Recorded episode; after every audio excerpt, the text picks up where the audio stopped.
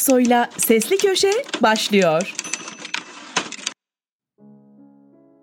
Barış Pehlivan, Erdoğan'ın masasındaki 5 sayfalık mektup. İçişlerinde hukuka aykırı işlemler yapan anlayışın etkin olmaya başladığı, eğer denetlenemezse ileride polis, istihbarat ve yargı üzerinde etkinliğini artırarak hukuk düzenini bozan daha ciddi sorunlar yaratacağından şimdiden bakanlığın çalışmaları ve işlemleriyle ilgili olarak inceleme, denetim ve soruşturma yapılması gerektiği görülmektedir. Recep Tayyip Erdoğan'ın masasındaki mektubun son sayfasında böyle yazıyor. Altında tanıdık bir imza var. Hanifi Avcı. Biliyorsunuz İçişleri Bakanlığı önce FETÖ ve PKK ile ilişkisi olduğu iddiasıyla Avcı'nın savunmasını istedi. Sonra da emekli emniyet müdürünün rütbesini, silah ruhsatını ve pasaportunu aldı. Hanifi Avcı'ya göre FETÖ ve PKK suçlaması işin kılıfıydı. Asıl sebep başkaydı devlet yetkililerinin önemli suçlara karışmış kişilerle fotoğraflarının olması makul değil sözü Süleyman Soylu'yu kızdırmıştı. Başına gelenler onun bedeliydi. Avcı durmadı, gitti önce Ankara Cumhuriyet Başsavcılığının kapısını çaldı. İçişleri Bakanı Süleyman Soylu ve Emniyet Genel Müdürü Mehmet Aktaş hakkında suç duyurusunda bulundu. İki isminde görevini kötüye kullandığını, kendisine iftira attığını söylüyor ve cezalandırılmasını istiyordu. Yetmedi, Cumhurbaşkanlığına bir şikayet dilekçesi yazdı. Ancak avcının geçmişten gelen bir korkusu vardı. Ya ekleriyle birlikte 88 sayfadan oluşan o dilekçe Cumhurbaşkanı Erdoğan'a ulaşmadan bir gizli el tarafından yok edilirse. Bunun üzerine dün Erdoğan'a hitaben bir açık mektup kaleme aldı. Avcı mektubuna Fethullahçı terör örgütüyle dünden bugüne mücadelede müspet veya menfi rol alan herkesin ve benim durumumu en iyi bilenlerdensiniz diye başlıyordu. Bugüne kadar terör örgütlerine karşı mücadelesini ve başına gelenleri anlatıyor, sonunda ise şu çarpıcı tespitleri yapıyordu esasen bir süredir İçişleri Bakanlığı'nda hukuka, yasaların tanımladığı görev, yetki kurallarına aykırı olarak işlemler yapıldığına dair emareler vardır. Bu hususların bazısını kısaca özetlemek gerekirse 1. Son zamanda rütbesi alınan emekli emniyet mensupları haklarında FETÖ mensubu olduğu yolunda ciddi inandırıcı emareler olan kişiler değil, bakanlık ve yönetimi eleştiren kişiler olduğu, bu kişileri cezalandırmak, diğer emsallerine gözdağı vermek amacıyla bahanelerle hukuka aykırı rütbe, kimlik alma, ruhsat iptali işlemlerin yapıldığı, bu soruşturmaların Emniyet Genel Müdürlüğü'nün bilinen yerleşik usul ve uygulamaları dışında usulsüz olarak yürütüldüğü, 2. İçişleri Bakanı eleştiren bazı basın mensupları hakkında soruşturmaların hukukun gerektirdiği yetkili yargı ve emniyet birimlerinden gizlenerek Ankara'da yargı birimleri ve emniyet mensuplarınca bu konularda bilinen usul ve esaslara uyulmadan hukuka aykırı bir biçimde yapıldığına dair belgeli örnek olaylar vardır. 3. Basına intikal etmiş haberlere göre başka yetkili adli yargı mercilerinde soruşturmaları gereken olayları hukuka aykırı olarak yetkili olmayan Ankara'ya taşıyarak dolayısıyla kolay yönlendirdiği emniyet birimlerince soruşturma yapılmasına çalıştığı, bu taleplerini karşılamayan Ankara'da görevli savcı AT başka yere tayinin yapıldığı basında yer almıştır. Bu durum İçişleri Bakanı'nın hukuku ihlal ederek adaleti denetiminde olan polis birimi üzerinden istediği gibi etkilemeye çalıştığını göstermektedir. 4. Yine Sayın Bakan'ın bazı büyük yolsuzluk olaylarına karışan uyuşturucu ticareti yaptıkları iddiasıyla haklarında soruşturma yapılan şüphelilerle geçmişte makamında görüşmeler yaptığı bu konuda basına fotoğraflar yansımıştır. 5. Soruşturma altında bulunan bazı şüphelilerin kaçması için haber salındığı yolunda yine basında yer alan iddialar vardır. Hanefi Avcı, Cumhurbaşkanı Erdoğan'a madde madde uyarıda bulunduğu mektubunu şöyle sonlandırıyordu. İçişleri Bakanlığı'nda yapılan iş ve işlemler üzerinde yukarıda belirtilen konularda inceleme, araştırma ve denetleme yaptırılması gerektiği açıktır. Sanki Avcı'ya Haliç'te yaşayan Simonlar kitabını 2010'da yazdıran sürecin benzeri yaşanıyordu. O dönem başbakan olan Erdoğan, Avcı'nın Fethullahçıları ifşa etmesini bu iddiaların üzerinde durmak gereksiz diye karşılamıştı. Sonrası malum. Mehmet Akif'in Allah bu millete bir daha İstiklal Marşı yazdırmasın duasını çok sık duyarız. Aynı Akif'in benzer dizilerini ise çok sık unuturuz. Tarihi tekerrür diye tarif ediyorlar. Hiç ibret alınsaydı tekerrür mü ederdi? Yine sonrası malum olmasın. Barış Pehlivan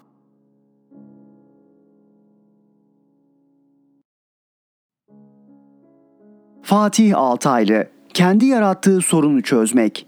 Belli ki kardeşim Esad'dan Esed'e dönüşen Esad yeniden Esad'a dönüşecek. İktidar yanlıları bunun yolunu yapmaya başladı bile. Esad'a Esad demeyi bırakmamış biri olarak bu durumu eleştirecek halim yok. Doğru olan budur.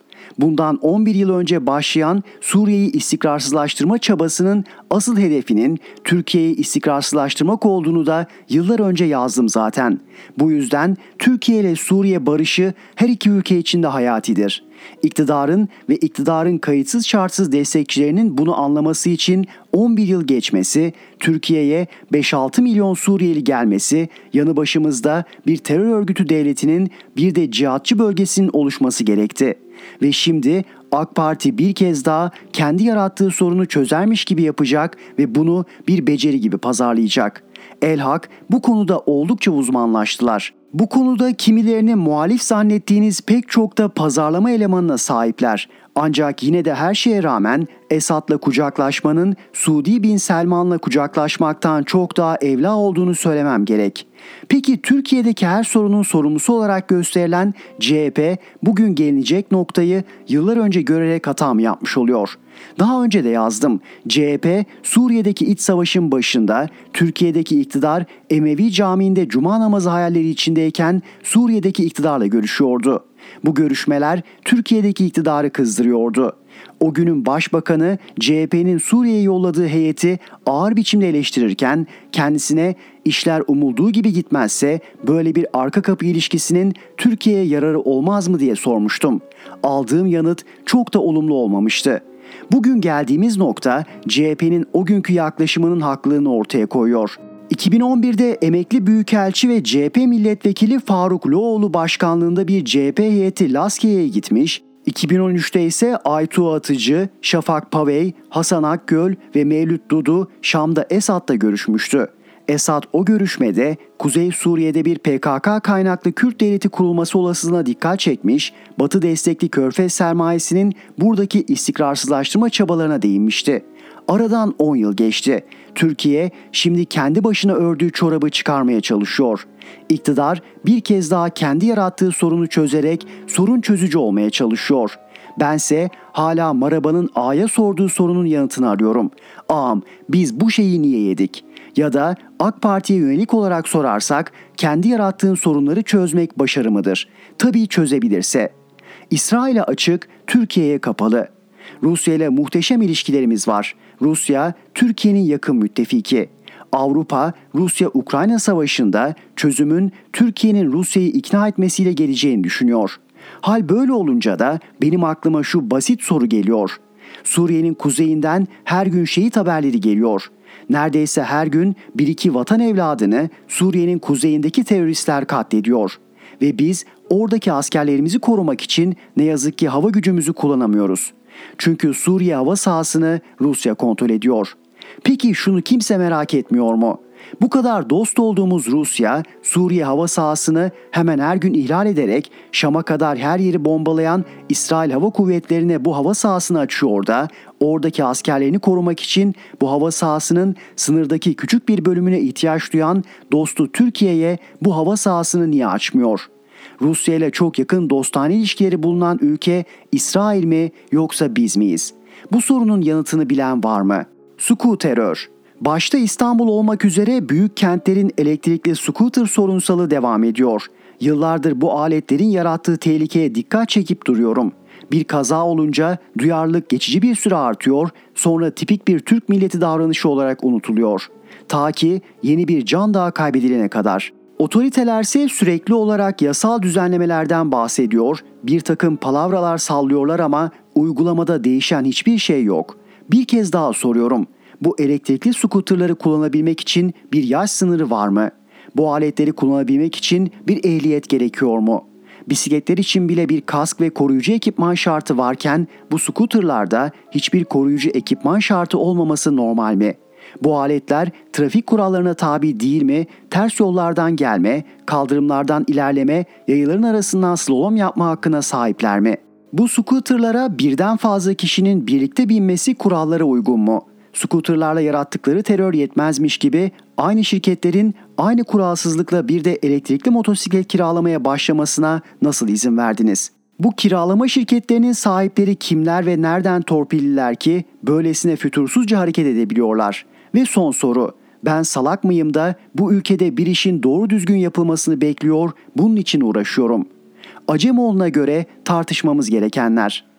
Birkaç gün önce Profesör Daron Acemoğlu ile sohbetimden söz ettim ve yeni yazdığı kitap üzerine konuştuğumuzu aktardım. Daron, dünya gerçek sorunlar üzerine konuşup tartışırken Türkiye'nin anlamsız gündemlere takılıp kaldığını ve geleceğe ilişkin gerçek meseleleri tartışmadığını, geleceği sağlıklı bir biçimde ele almadığını söyleyip üzülüyordu. Yani kitabı da tam bunlar üzerine. Daron Acemoğlu'na göre geleceğin meseleleri şunlar.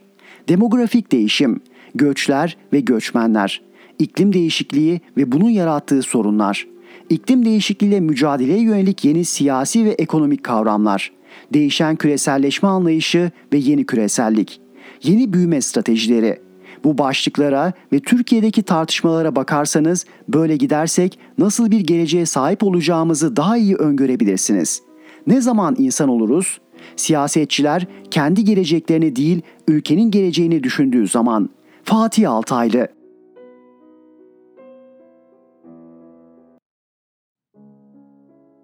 İsmail Saymaz Erdoğan Suriye faturasını altılı masaya keser mi? Cumhurbaşkanı Erdoğan'ın hiçbir zaman siyasi diyalog veya diplomasi kesip atılamaz diyerek Esad'la görüşmeye kapı aralamasından bir gün sonra Gelecek Partisi lideri Ahmet Davutoğlu'ndan itiraz geldi. Eski başbakan şu tweet'i attı. 9 yıl önce Suriye rejiminin Guta'da gerçekleştirdiği kimyasal saldırıyı bir kez daha lanetliyor ve BM tarafından savaş suçu olarak tescil edilen saldırıda hayatını kaybedenleri rahmetle anıyorum. İnsanlık vicdanından koparak barış inşa edilemez. Bu tweet Erdoğan'ı eleştirse bile altılı masaya da mesaj veriyor. Çünkü altılı masadaki diğer partiler derhal Esad'la görüşmeyi savunuyor. Hem de 11 yıldır. Gelecek Partisi hariç. Gelecek Partisi geçen hafta devlet haklı ve millet vicdanı rehberliğinde düzensiz göç sorunu ve çözüm önerileri gelecek modeli başlıklı bir rapor hazırladı. Davutoğlu sunuş yazısında düzensiz göç sorununu 5 ilke çerçevesinde çözüme kavuşturacak bir yaklaşım benimsediklerini vurguluyor. Bu 5 maddeden üçüncüsü Suriyelilerin geri dönüşünü ele alıyor. Davutoğlu şöyle diyor. Suriyelilerin ülkelerine dönüşlerinin sağlanabilmesi için 18 Aralık 2015'te alınan BM Genel Kurulu'nun 2254 sayılı kararın gereği olarak rejim ve muhalefet unsurlarından geçiş hükümeti oluşumu için güçlü bölgesel, uluslararası girişimler başlatılacak, güçlü siyasi, hukuki zemin oluşturulacaktır. Davutoğlu'na göre ilk önce BM Genel Kurulu'nun 2254 sayılı kararı gereğince müzakere masası kurulacak. Buna bağlı Suriye'de geçiş yönetimi oluşturulacak. Yeni anayasa yazılacak. Tutuklular serbest bırakılacak. 18 ay sonra serbest seçimler yapılacak. Böylece sığınmacıların evine dönmesi için güvenli ortam sağlanacak. Raporda Suriye içi ve dışında 12 ila 14 milyon mültecinin bulunduğu, insanlığa karşı suçların etkin şekilde işlenmekte olduğu ve geri dönüşler bakımından güvenlik sorunları bulunduğu savunuluyor. Şöyle devam ediliyor. Şam yönetiminin kontrolündeki bölgelere gidebilenler çok farklı tehditlerle yüz yüze kalmakta, yaşamlarını sürdürememekte, terörün, insan kaçakçılığının, resmi makamların baskılarının, açlık, susuzluk, sağlık gibi sorunların kurbanına dönüşebilmektedir. Gelecek Partisi'nin Suriyelilerin geri dönüşü için şart koştuğu 2254 sayılı kararın üzerinden 7 yıl geçti. Bu 7 yılda Esad topraklarının büyük bölümünde egemenliğini sağladı. Kuzeyde ABD'nin himayesindeki PYD'yi ve Türkiye'nin kontrolünde olan İdlib'deki Heyet Tahrir Şam'ı saymazsak otoritesini büyük ölçüde kurdu. Hal böyleyken Suriyelilerin geri dönüşünü 2254 sayılı karara bağlamak, işi yokuşa sürmek ve dönmesinler demektir. Türkiye'nin Suriye çölüne saplanmasının Cumhurbaşkanı Erdoğan'la birlikte iki siyasi sorumlusundan biri olarak görülen Davutoğlu'nun öz eleştiri vermesi gerekmez mi?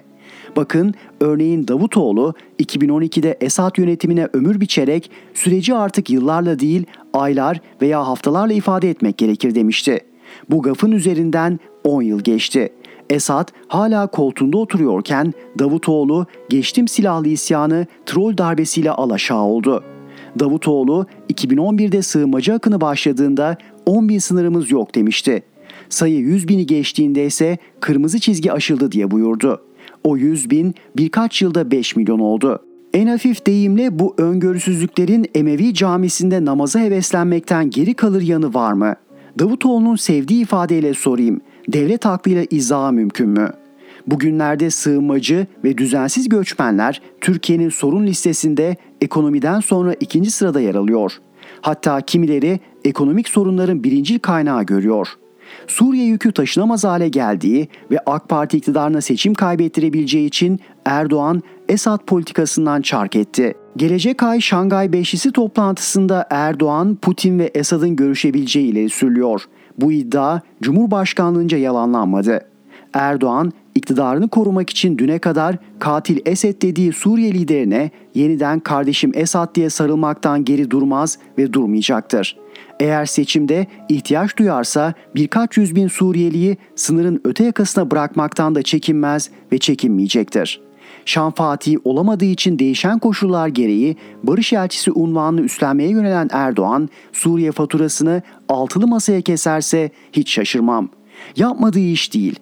Mavi Marmara yolcularına giderken günün başbakanına mı sordunuz diye sırtını dönen Erdoğan, Davutoğlu'nun varlığından ötürü Esad'la aramızı bozan sizin yanınızda oturuyor şeklinde altılı masayı suçlayabilir. O durumda haksız sayılmaz. Kılıçdaroğlu Esad'la görüşeceğiz diyor. Akşener Esad'la görüşmeye hazırım diye konuşuyor. Karamollaoğlu Esad'la konuşmak süreci hızlandırır görüşünü savunuyor. Uysal, huzur ve istikrarı için doğrudan Esad ve Suriye ile görüşülmeli diyor. Fakat Davutoğlu 11 yıldan sonra bile Esad'ın iktidarı muhaliflerle paylaşmasını şart koşuyor. Acaba altılı masa bünyesindeki göç komisyonu kaleme alacağı raporda hangi yaklaşımı benimseyecek? Esad'la görüşülsün mü yahut Esad ve muhalifler geçiş hükümeti kursun ondan sonra bakarız mı diyecek? Galiba altılı masadaki liderlerin Suriyelilerin dönüşü için Esad'dan önce Davutoğlu ile müzakere masasına oturmaları gerekiyor. Deva, Şam yönetimiyle işbirliği yapacağız. Geçen hafta Deva Partisi sığınmacı sorununun çözümü ve düzensiz göçün önlenmesi eylem planı raporu yayınladı. Gelecekten farklı olarak Deva, Suriyelilerin geri dönüşünde altılı masaya yaklaşıyor. Rapor, Suriye sorununda hükümete yönelik sert eleştiriler içeriyor. Şam yönetimiyle iletişim ve işbirliği kanallarını kapatmak, ülkemiz üzerindeki sosyal, ekonomik ve güvenlik sorunlarını artırmaktadır görüşü savunuluyor. Geri dönüşlerde güvenli bölgeler oluşturmak için Şam yönetimiyle işbirliğine gidileceği, sığınmacıların güvenliklerini garanti altına almak üzere Şam'la 2001'de yapılan yasa dışı göçmenlerin geri kabulüne dair anlaşmanın revize edilip yürürlüğe konacağı belirtiliyor. Raporda Dışişleri ve Milli Savunma Bakanlıkları üzerinden Esad'la görüşüleceği ve 360 gün içerisinde adım atılacağı ifade ediliyor. İsmail Saymaz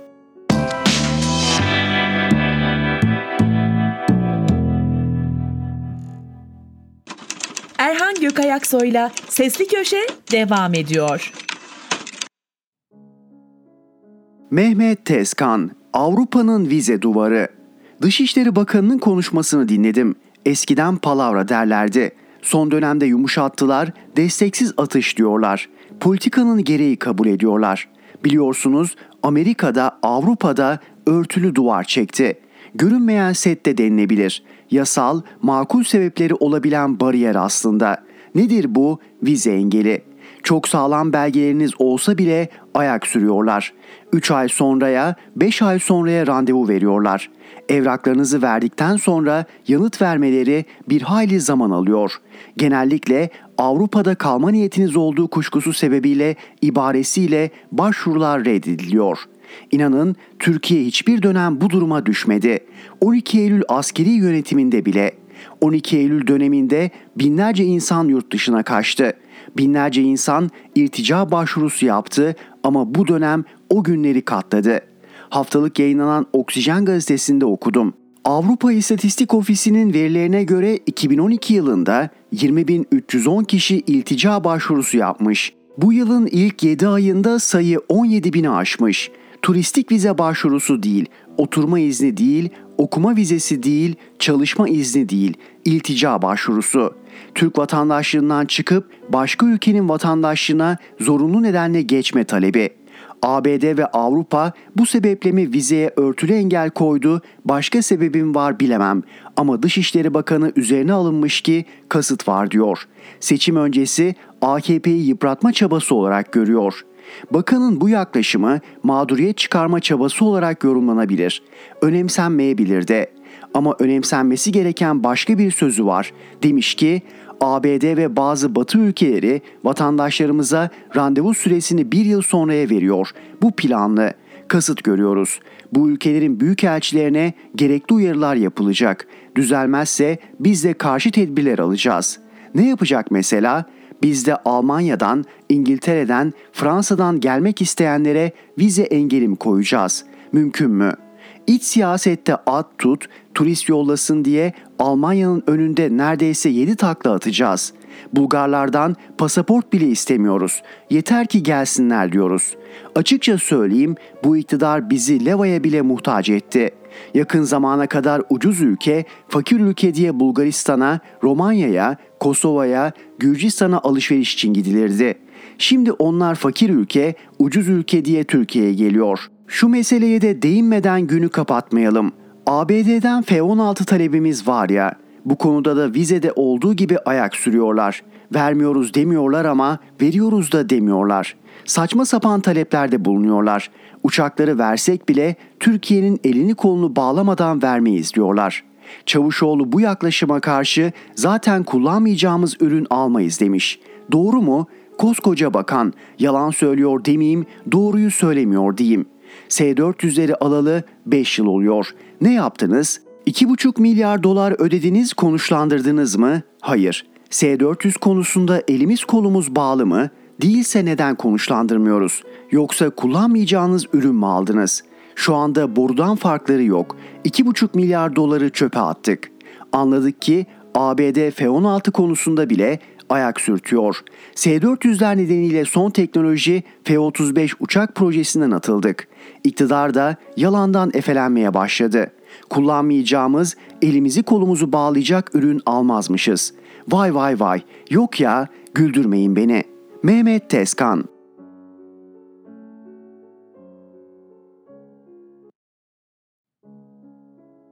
Murat Ağırel, sıra Afgan öğretmenlerde. Bu köşeden sık sık sesini duyuramayanların sesi olmaya çalışıyorum. Öğretmenlerin, belediye çalışanlarının, öğrencilerin, yoksul vatandaşın derdine ortak olmak için uğraşıyorum. Emeğiyle geçinenlerin nasıl ezildiğini anlatmaya çalışıyorum. Yaptığımız tabii ki de koca okyanusta bir damladır. Ama belki o damla haklının haksıza karşı geldiği bardaktan taşan son damladır. Maalesef dünyanın cefasıyla hayatı boyunca yüz yüze kalan bir kesim var.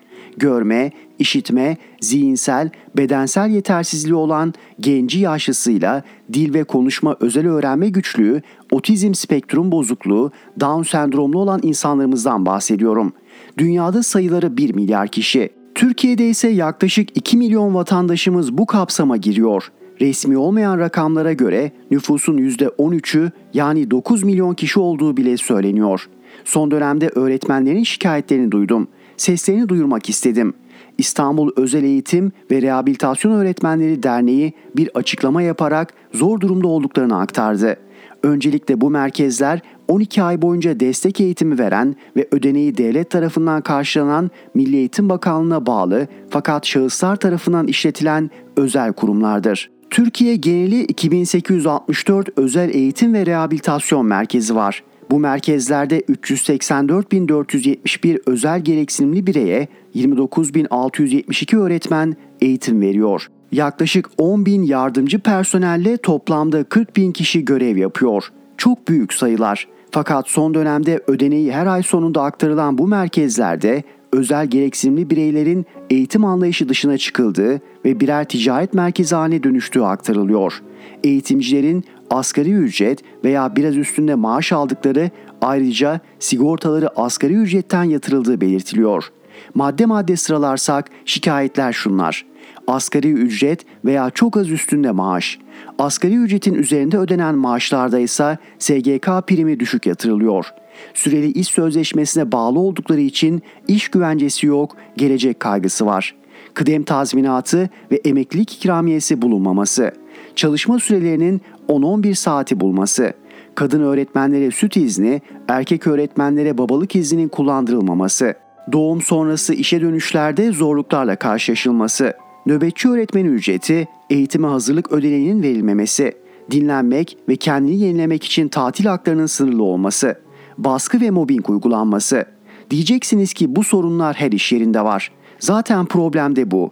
Üstelik bahsettiğimiz yer özel eğitim ve rehabilitasyon merkezi ve orada çalışan öğretmenler. Yani daha da hassas olunması, ihtimam gösterilmesi gereken bir yer. Açıklamalarında da çarpıcı bir biçimde yaşadıkları hayatı ortaya koyuyorlar. Çalışma koşullarımız kamudaki meslektaşlarımızdan daha ağır ve zordur. Bizler günde 8 saat derse girerken kamudaki meslektaşlarımız 6 saat derse giriyor. Bizler haftada 40 saat derse girerken kamudaki meslektaşlarımız 30 saat derse giriyor. Bizlerin yılda 50 hafta çalışıp 2 hafta yıllık iznimiz varken kamudaki meslektaşlarımız 180 iş günü çalışıyor ve 11 hafta yaz döneminde 2 hafta sömestrlerde tatilleri vardır. Bizler bir yılda hiç ara yapmazken kamudaki meslektaşlarımız bir yılda 4 ara yapmaktadır. Kamuda çalışan meslektaşlarımızın Türkiye genelinde standart bir maaşları varken özel eğitim ve rehabilitasyon merkezlerinde çalışan eğitim personellerinin maaşları yasal olmamasına rağmen asgari ücretin altında başlayıp 7000 TL, 7500 TL'ye kadar çıkmaktadır. Türkiye genelinde 3200'ü geçen kurumun içerisinde birçok kurum çalışanının maaşını asgari ücret gösterip hem devletimizden vergi kaçırmakta hem de çalışanların primlerini Sosyal Güvenlik Kurumu'na eksik yatırmaktadır. Bunca fedakarlığımızın maddi ve manevi karşılığını ne devletimizden ne de çalıştığımız kurumlardan görmemekteyiz. Personel bu usulsüzlüğe, mobbinge maruz kalmamak, evine ekmek götürebilmek, ailesini geçindirebilmek ve işsiz kalacağım korkusuyla karşı çıkamamaktadır. Özel eğitim ve rehabilitasyon merkezlerinde çalışan öğretmenlerin maaş ve sigorta düzenlemeleri ödeneklerin artışıyla kurum sahiplerine bırakılmasına rağmen kurumlara 2019, 2020, 2022 yıllarında ki bu yıllar en çok zam yapılan yıllardır SGK primleri hep asgari düzeyde yatırılmıştır. Sorun ödeneklerin artışı değil, özlük hakları ve öğrencilerin hak ettiği eğitim sistemidir. Talepleri çok açık. Çalışanların ücretleri kamudaki meslektaşlarından az olamaz ibaresinin yeniden 5580 sayılı Özel Eğitim Kurumları Kanunu eklenmesi veya özel eğitim ve rehabilitasyon merkezlerinde çalışanların sözleşmelerini Milli Eğitim Bakanlığı ile yapılması. Bakın yıllardır yazıyorum. Türkiye'de bir çürümüşlük var. Hem bürokraside hem de işveren kesiminde ağır bir sömürü dönemine girildi. Afgan, Özbek, Suriyeli işçi çalıştırmaya başlandıktan sonra ne hak tanıyorlar ne de kanun biliyorlar. Ellerinden gelse 1500 lira maaşa Afgan öğretmen çalıştıracaklar. Türk işçi çalışmıyor diyenler de var. Ver hakkıyla maaşını, ver emekçinin emeğinin karşılığını, bak o zaman çalışıyor mu çalışmıyor mu? Ama olmaz, o zaman para kaybeder, prosunu içemez, son model Mercedes'e binemez, en güzel otellerde tatil yapamaz beyefendiler. Halbuki haberleri yok teraziyi bu insanlar tekmeleyecek. Murat Ağırel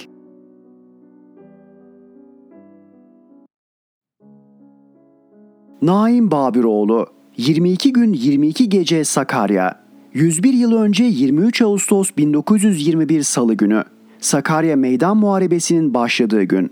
Milli mücadelenin İstiklal Savaşı evresi 15 Mayıs 1919'da İzmir'in Yunanlar tarafından işgaliyle başlar ve 24 Temmuz 1923'te Lozan Barış Antlaşması'yla son bulur. Sınırsız bir işgal hırsı ve hayaliyle yola çıkan İngiliz desteğindeki Yunan Küçük Asya ordusu Sakarya Meydan Muharebesi'nde ağır bir yenilgiye uğratılır. Sakarya Meydan Muharebesi 22 gün 22 gece sürer.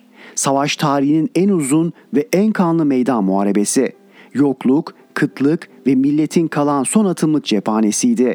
22 günde yaklaşık 15 bin asker şehit düştü. Toplam zayiat 40 bin civarında. Günde 700 kahraman vatanı yeşertmek için kanını verdi. Mustafa Kemal Paşa'nın deyimiyle Büyük Kanlı Savaş. Sakarya Meydan Muharebesi Türk tarihi açısından önemli bir kilometre taşıdır. İstiklal Savaşı'nın da bir dönüm noktasıdır. Bu zaferi tamamlayan 26 Ağustos 1922 günü başlayan Büyük Taarruz ve 30 Ağustos 1922 Başkomutan Meydan Muharebesi Türk milletini yok olmaktan kurtarır. Türklerin yok olmasını hedefleyen Sevr Anlaşması Mustafa Kemal Paşa ve onun yanında savaşan kahramanlarca çöpe atılır.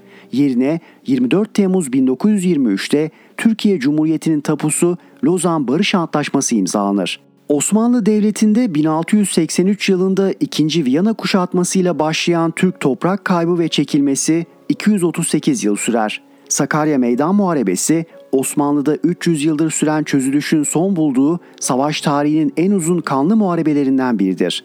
Bu çekilme 1921'de Sakarya Meydan Muharebesi ile durdurulur. Başkomutan Mustafa Kemal Paşa tarafından. Mustafa Kemal Paşa o ünlü emrini burada verir. Savunma hattı yoktur. Savunma alanı vardır. O alan bütün vatandır. Yurdun her karış toprağı vatandaşın kanıyla ıslanmadıkça düşmana bırakılamaz. Bu emir savaş tarihinde o döneme kadar uygulanmayan yeni bir savunma anlayışıdır ve bu emri 40 yaşında bir komutan verir. 238 yıllık çekilmeyi durduran komutan, savaş tarihine adını altın harflerle yazdıran Başkomutan Mustafa Kemal Paşa. Küçük Asya Ordusu Komutanı Papulas'ın dilinden dökülen şu sözcükler Mustafa Kemal Paşa'nın Sakarya Meydan Muharebesi'nde uyguladığı savunma stratejisinin etkisini açıklar. Düşman dağılmadı. Bilmediğimiz bir askeri anlayışla savaşıyor. Kabul edelim ki düşmanın taktiğini de azmini de yenemiyoruz. Yunan Genelkurmay Başkan Yardımcısı General Stratigos savaştan sonra yazdığı raporda şöyle diyordu. Yunan iradesi Mustafa Kemal'in önünde baş eğdi. Yedi sözcükle Küçük Asya ordusuyla arkasındaki Büyük Britanya'nın hezimetini özetlemişti. Ve tarih nankör değil, Mustafa Kemal Paşa'ya hakkını teslim eder. Büyük İskender, Hannibal, Sezar ve Napolyon'u kıskandıracak savaş ustalığı. Savaşın ustası, barışın efendisi. Başkomutan Mustafa Kemal Paşa. Yunan ordusu Bursa'yı işgal eder. Megalo İda'yı gerçekleştirmek hayaliyle Anadolu seferini başlatan Yunan Başbakanı Venizelos'un oğlu Yunan ordusu komutanlarından Sofoklis, Osman Gazi'nin mezarını görmeye gelir. Sofoklis, Osmanlı Devleti'nin kurucusu Osman Gazi'nin sandukasını tekmelemeye başlar. Fotoğraf çeken gazetecilerin önünde yüksek sesle "Kalk da milletini kurtar." diye haykırır. Gazeteler Yunan Başbakanı'nın oğlu Sofokles'in bu tarihi haykırışını süslendirerek yazarlar. Osman Gazi türbesine Kral Konstantin'in resmini asarlar. Yunan askerleri Müslüman mezarları ve evliya yatırlarını tuvalet olarak kullanırlar. Osman Gazi 595 yıl önce 1326'da vefat etmişti. Elbette cevap veremezdi. Cevabı Başkomutan Mustafa Kemal Paşa verecekti. Hem de çok ağır bir şekilde. Cevap Yunan tarihinde bir utanç belgesi olarak tarihe geçecekti. Küçük Asya felaketi. Çok değil bir ay sonra büyük bir yenilgiye uğrayacak Yunan komutanlar tarihin en büyük felaketini yaşayacaklardı. Başkomutan Mustafa Kemal Paşa ataların hatırasını kurtaracaktı. Padişah Vahdettin'in düğünü. Cepheden uzakta İstanbul'da vatanın namus ve şerefini işgalcilerden kurtarmak için kahramanlar cephede canlarını verirken Padişah Vahdettin mutlu günlerinden birini yaşıyordu. Çocukluğunda geçirdiği hastalıklar sebebiyle kamburu çıkmış 61 yaşındaki padişah evleniyordu. 1 Eylül 1921 günü Sakarya Muharebelerinde Türk ordusu 82 subay ve 900 er kaybetmişti. Düşmanın Ankara'yı ele geçirmesi tehlikesine karşı Kayseri'ye göç başlamıştı. Daireler Kayseri'ye taşınıyordu. İşte böyle bir günde 1 Eylül 1921'de Vahdettin Yıldız Sarayı'nda görkemli bir düğünle 18 yaşındaki Nimet Nevzat Hanım'la 5. evliliğini yapıyordu. Vahdettin 5. evliliğini yaptığında ilk evliliğinden olan kızları Ulviye Sultan 29, Sabiha Sultan 27 yaşındaydı. 1918 yılı Osmanlı ordularının her cephede yenildiği bir dönem.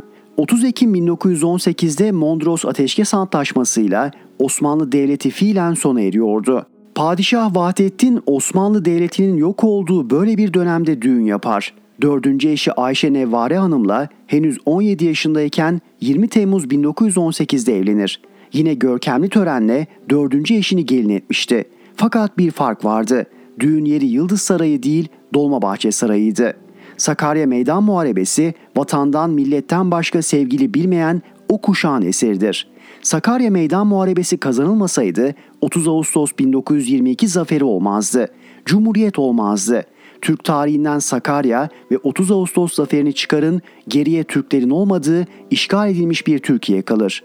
Türkiye'den Atatürk'ü çıkarın geriye Afganistan kalır. 3 Mustafa'ya, Mustafa Kemal Atatürk'e, Mustafa İsmet İnönü'ye, Mustafa Fevzi Çakmak'a, vatandan, milletten başka sevgili tanımayan o kuşağa saygı ve minnetle. Naim Babiroğlu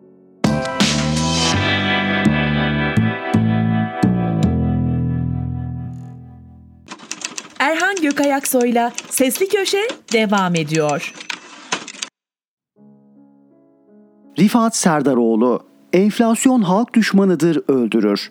Enflasyon fiyatlarda genel ve kalıcı bir artışla sonuçlanan paranın satın alma gücünün düşmesi diye tarif edilir.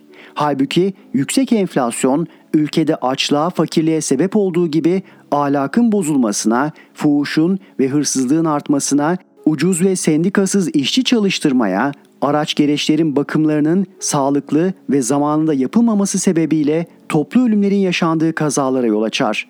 Geçtiğimiz hafta sonu Gaziantep ve Mardin'de iki feci trafik kazası ve bir tersanede de iş kazasında çok sayıda insanımızı kaybettik.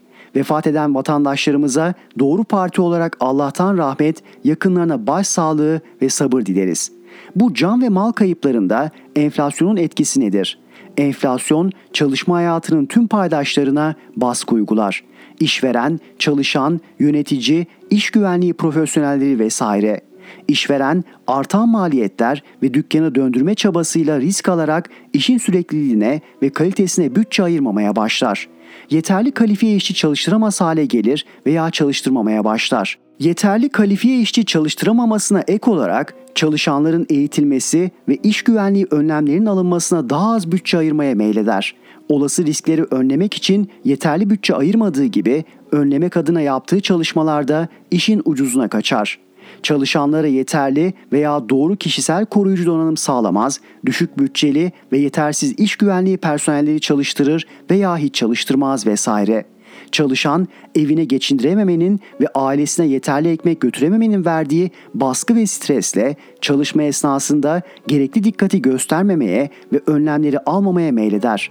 Yasal sınırların üzerinde mesai yapmaya veya ek işler yapmaya başlar.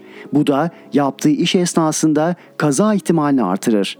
Buna ayrıca bir de işveren tarafından yapılan imalat üretim baskısı eklenir kendi hayatını güvenceye almanın işi yavaşlattığı algısına kapılır.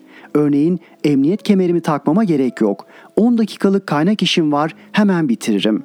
Daha acısı maddi getiri olarak çalışarak kazandığı paradansa kazalanarak ölmesinin ailesine olan getirisi daha yüksek olacağı algısına dahi kapılabilir. İş sağlığı ve güvenliği çalışmaları olası kazaları önlemeye yönelik olmalıdır. Bir olay olduktan sonra yapılanlar önlem değil ancak zaruri aksiyon olabilir.'' Enflasyon yükseldikçe çalışma hayatındaki tüm paydaşlar önlem almak ve kazaları önlemek yerine olay olduktan sonra ceza almamaya çalışır hale gelir. Düşen ve hayatını kaybeden Yasin Demirağ'ın cesedine emniyet kemeri takılmaya çalışılması bundan ibarettir. Bir can gitmiştir ama iş güvenliği uzmanı hapse girmemek için cesede emniyet kemeri takmaya çalışır. İşveren ceza almamak için çalışanı veya iş güvenliği uzmanını suçlamaya çalışır. Çalışanlar kendi ihmalleri olsa dahi daha çok tazminat almak için işvereni suçlamaya çalışır. Bu sarmal toplumsal bir çöküş ve kaos demektir. 2022 yılın ilk 6 ayında iş kazalarında toplam 842 işçimizi kaybettik. İki kazaya karışan kamyon veya tırların bakımlarının düzenli yapılmadığı, kaçak mazot kullandıkları, kaplama lastik taktıkları, sürüş süresine uymadıkları hep ekonomik sıkıntının, durgunluğun, zamların, enflasyonun sonucudur.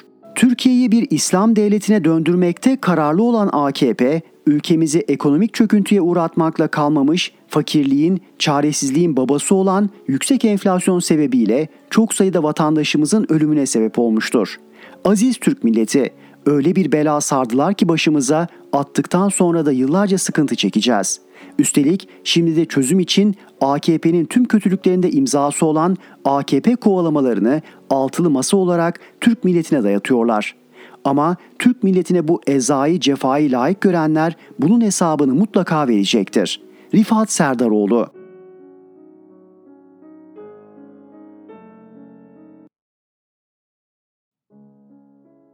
Tuncay Molla Veysoğlu, sahte seçmen ve kol saati. AKP 2 yıl önce yasal düzenlemeyle taşlarını döşemişti. Eskiden mahkeme kararına bağlı olan ve güçlükle gerçekleştirilen ad soyad değişikliği E-Devlet'ten artık kolayca yapılabilecekti. İsim değişikliği için geçerli bir nedenin olması yeterli. İsmin örf adetlere uymaması, cinsiyet değişikliği, aynı isimde akrabaların olması gibi nedenlerin yanı sıra isminin karakterine uygun olmadığı düşüncesi de isim değişikliği yapmak için geçerli hale getirildi. Yani isteyen herkese adını değiştirme hakkı getirildi. Peki bu düzenlemeye neden ihtiyaç duyuldu? İsim değişikliği mahkeme süreci kaldırılarak internetten başvuru yoluyla neden kolay hale getirildi? Suriyelilerin apar topar seçmen yapılmasının bu değişiklikle bir ilgisi var mı? Zafer Partisi Genel Başkanı Ümit Özdağ'la konuştum. Özdağ seçimlere kadar 3 milyon Suriyeliye vatandaşlık verilecek iddiasının kaynağını sordum. Saraydan ve AKP Genel Merkezi'nden çok önemli iki isme bu iddiayı doğrulattığını söyledi Özdağ ama kaynağı açıklamadı. İçişleri Bakanı Süleyman Soylu oy kullanacak Suriyeli sayısının 120 bin olduğunu söylemişti. AKP elitlerinin verdiği rakamlar TÜİK'in enflasyon oranları kadar inandırıcı. Ancak gerçeği bilmek de mümkün değil. Özdağ, sandıklarda milyonlarca Suriyeli ile oy kullandığımızda hakikati göreceksiniz dedi. İsim ve soyisim değişikliğinde yapılan kolaylaştırıcı düzenleme bu fotoğrafta çok önemli hale geliyor. Suriyeliler isimlerini değiştirirlerse oy kullananların Suriyeli olduğunu anlamak imkansız hale gelecek. Ayrıca isim değişikliği yeni kimlikler anlamına da geliyor. Bir kişiye birden fazla kimlik verilirse bunun kontrolü nasıl yapılacak? Birden fazla kimlik, birden fazla oy demek. Panikle gelen açıklama. Nüfus ve Vatandaşlık İşleri Müdürlüğü gelen tepkiler üzerine uygulama sonradan vatandaş olanları kapsamıyor, doğumla vatandaş olanları kapsıyor diye açıklama yaptı. Oysa bir yabancı TC vatandaşı olduğunda kökeni ne olursa olsun ister Suriyeli ister Alman Türk vatandaşının sahip olduğu tüm haklar geçerli oluyor. E-Devlet'te doğumla TC vatandaşı olanlar ve doğumla TC vatandaşı olmayanlar diye bir ayrım yok. Ayrıca TC vatandaşlığı alanların anayasaya göre eşitlik hakkı var. 2017 referandumunda oyların bariz şekilde çalındığına tanık olduk. O gün kulağıma küpe taktım ve AKP'nin adil, vicdanlı, demokratik kurallar ve hukuk içerisinde bir seçim yapmasının mümkün olmadığını bir kez daha anladım. Muhalefet iktidarın her adımını ciddiyetle takip etmeli. Altılı Masa seçim güvenliği ile ilgili komisyonu en öncelikli ve en büyük enerjinin zamanla aktarılacağı komisyon olarak değerlendirmeli. Sağda kazandığını masada daha önce kaybettin. Bütün mesele o gün yaşanacak oy kullanma sürecinin sağlıklı şekilde takip edilmesinde. Türkiye'nin geleceği bugünden seçim gününe yapılacak hazırlıkta yatıyor. Turhan Çömez'deki kol saati. Tanesi 1700 avrodan 1000 adet saat dağıttı Erdoğan. Futbolcu Mesut Özil'in kolunda gördük. Gururla paylaşmıştı sosyal medyada. AKP Genel Başkanı saatleri imzasını atmış. Hatıra saatlerin toplam değerini CHP'li Veli Ağbaba açıkladı. 31 milyon TL'nin üzerinde. Bu saatlerin parasını kim ödedi? Erdoğan'ın hatırası olduğuna göre kendisi ödemiş olmalı.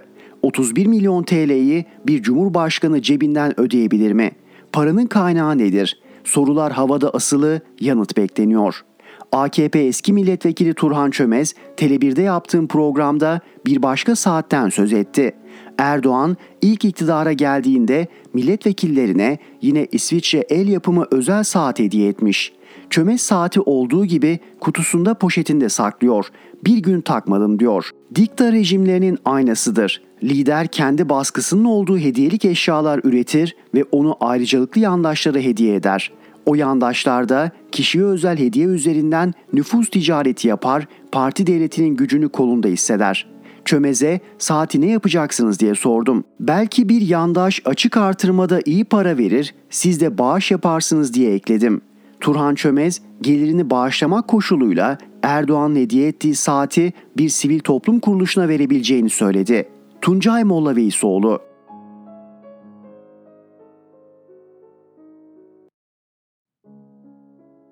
Türker Ertürk İktidar Suriye ile barış konusunda samimi mi? Öncelikle iktidarın Suriye siyasetinden 11 yıl sonra 180 derecelik bu U dönüşünün nedenini tam olarak kavramak lazım. Ayrıca yine iktidarın söylediklerinin ve yaptıklarının tam tersini söylemek veya yapmak ve yandaşlarının da bunları savunmak açısından sorun yaratabilecek etik ve milli değerlerin olmadığını da bilmek lazım. Mısır, Suudi Arabistan, BAE ve İsrail başta olmak üzere birçok ülkeye de aynı şeyi yaptılar. Ama onlar pozisyonunu hiç değiştirmedi. Topaç gibi dönen sadece biz olduk. Suriye'de politika değişikliğinin bir numaralı belirleyici nedeni artık para bitti, savaşın maliyeti çok yüksek ve sürdürülebilir değil. Para bitmemiş, ekonomi iflas etmemiş olsa her şeye rağmen iktidar Suriye ile savaşa devam ederdi. İktidarın Suriye topraklarında gözümüz yok, Esad'ı yenip yenmemek gibi bir sorunumuz yok ifadeleri de hiç inandırıcı değil. Bu sözler kamuoyunu hazırlamak için söylenmiştir. İktidarın Suriye topraklarında gözü vardı ve Esad'ı devirmek için savaştı ama yenildi. Tabii ki Suriye siyasetinde radikal bir değişikliğe gidilmesinde parasızlığın yanında belirleyici olan daha başka birçok neden var. Bunlar bir, bölgede durum değişti. Ülkeler pozisyonlarını değiştirdi, savaşa başlangıçta destek verenler geri çekildi ve Arap Baharı sonrası oluşan şartlar yok oldu. 2. Esad yıkılmadı, yenilmedi ve kendisine karşı yürütülen vekalet savaşından zaferle çıktı. Tabii ki Rusya ve İran'ın sahada topa giren ve hala devam eden desteği olmasaydı Esad biter, Suriye'de bölünürdü. 2012'de Suriye'de durumu yerinde gördükten sonra ekranlarda ve köşe yazılarımda yaptığım değerlendirmelerde Rusya müdahale etmezse Suriye'nin işi biter demiştim. Rusya ise kendisi açısından daha elverişli şartların oluşmasını bekledi ve 2015'te Suriye'deki vekalet savaşına doğrudan müdahil oldu. 3. İktidarın desteklediği ve ideolojik birliktelik yaptığı ihvan her yerde yenildi, bitti ve tükendi. 4. Suriye'de iktidar tarafından önce Özgür Suriye Ordusu, sonra Suriye Milli Ordusu denen cihatçılara, IŞİD ve El-Kaide türevlerine artık Türkiye'deki iktidardan başka kimse destek vermiyordu. İhale Türkiye'nin üzerine kalmıştı. 5. İktidar ABD'yi gel beraber Suriye'de çalışalım diye defalarca davet etti ama ABD icabet etmedi. Çünkü hedefleri farklıydı. Farklı hedefleri olanlar ortak hareket etmez, edemez. İktidar bu feraseti bile gösteremedi. Kullanıldığını fark edemedi ve ülkemizin mali kaynaklarını tüketip çocuklarımızın şehit olması neden oldu. 6. İktidar Mısır, BAE, Suudi Arabistan başta olmak üzere Arap ülkeleriyle ilişkilerini düzeltmek istiyordu. Onlarsa Türkiye'nin Suriye'de olmasını istemiyor, onaylamıyorlardı. 7. Suriye'nin kuzeyindeki savaş sebebiyle oluşan bu bariyer Türkiye'nin güneye doğru Arap ülkelerine karayoluyla yaptığı ticarete engel oluyordu. Bunun getirdiği ekonomik kayıplar çok yüksekti. 8. Putin bu süreçte tabii ki yönlendirici oldu. Hem de 2015'te Rus savaş uçağının düşürülmesinden itibaren kendi açısından duygusal olmayan ve hamaset içermeyen doğru adımlar atarak ve Türkiye'deki iktidarın zafiyetlerini iyi tahlil ederek Soçi'de son noktayı koydu ve teslim aldı. Türkiye ile Suriye ilişkileri Soçi'den sonra yakınlaşma, pazarlık yapma, uzlaşma ve barış sürecine girmiştir. Ama 11 yıldan yapılan bu kadar yanlıştan sonra bu barışın önünde büyük zorluklar var. Ama yine de imkansız değil. Öncelikli sorun silahlı grupların ne olacağıdır. Bu gruplar Türkiye ile Suriye'nin barışıyor olmasına dair haberleri alır almaz eylemlere başladılar. Türk bayrağını yaktılar ve 30'a aşkın yerde silahlı gösteriler yaptılar. Sanırım şu anda bazı güvenceler verilerek sakinleştirilmiş durumdalar ama nereye kadar? İdlib konusu ne olacak? Orada da sorun çok büyük ve binlerce cihatçı var. İktidarın arzuladığı gibi bunları Suriye ile barıştırmak, uzlaştırmak ve sisteme entegre etmek mümkün mü? Kesinlikle hayır ama ne yazık ki en azından şimdilik bu kafadalar. Türkiye-Suriye yakınlaşması, uzlaşması ve barışının bugünden yarına gibi kısa bir zamanda olması çok zor. Bu ancak bir süreç dahilinde olabilir. Bu süreçte sıkıntı çekecek tarafta bu iktidar tarafından yönetiliyor olması sebebiyle Türkiye olacak. Çünkü hareket serbestisi çok sınırlı. Sizi bilemem ama ben iktidarın Türkiye-Suriye barışında samimi olduğundan hiç emin değilim. İktidar bu hamlesiyle hala ABD'ye beni deliye süpürme, kullan, seçim sürecinde destekle, Yoksa görüyorsun Türkiye'yi karşı tarafa sürüklüyorum ama aslında gönlüm sende diye mesaj vermeye çalışıyor. Belli ki bu barış süreci çokça görüşmelerin ve pazarlıkların yanında yer yer provokasyonların da olacağı bir süreç olacak. Türkiye-Suriye arasında yakınlaşma ve işbirliği içeren türden bir barışı ABD istemez. ABD bu yakınlaşmanın Türkiye'yi Rusya'ya daha da yaklaştıracağını, Türkiye-Rusya arasındaki kışkırtmaya açık alanlardan birisi olan Suriye konusunun ortadan kalkacağını, Türkiye-Suriye işbirliğinden kaynaklanacak ortak namluların müttefik durumundaki SDG, PYD, YPG'ye yönelebileceğini ve zaten Suriye'de meşru olmayan bulunuşun tamamen riske gireceğini bilmektedir. İktidar içinde de Türkiye-Suriye yakınlaşmasını istemeyen çevreler var. Yekpare bir iktidar iradesinden bahsetmek artık mümkün değil. Seçimi kaybetme ve dolayısıyla hesap verme korkusu nedeniyle AKP içinde farklı arayışlar kadar Erdoğan sonrası liderlik çekişmeleri de söz konusu. Bunların en bilineni Akar'la Soylu arasında gerçekleşiyor. Peki Akar Suriye barışından yana mı? Hatırlarsanız Akar ABD Kara Kuvvetleri Komutanı Orgeneral Ray Odierno'dan ki bu general Kuzey Irak'ta 2003'te Türk askerinin başına çuval geçirten komutandı. Suriye konusundaki tutumu Türkiye ABD askeri kuvvetlerinin işbirliğine sağladığı katkıdan dolayı madalya almıştı. Ayrıca Hulusi Akar iktidar içinde ABD tarafından Erdoğan'ın yerine tercih edilen favori bir isim.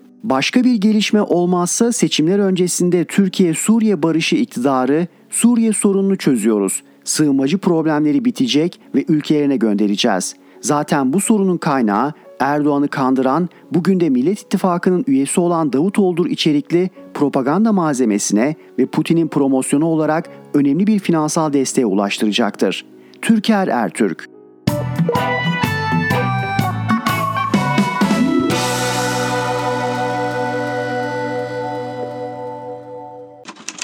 Erhan Gökayaksoy'la Sesli Köşe sona erdi.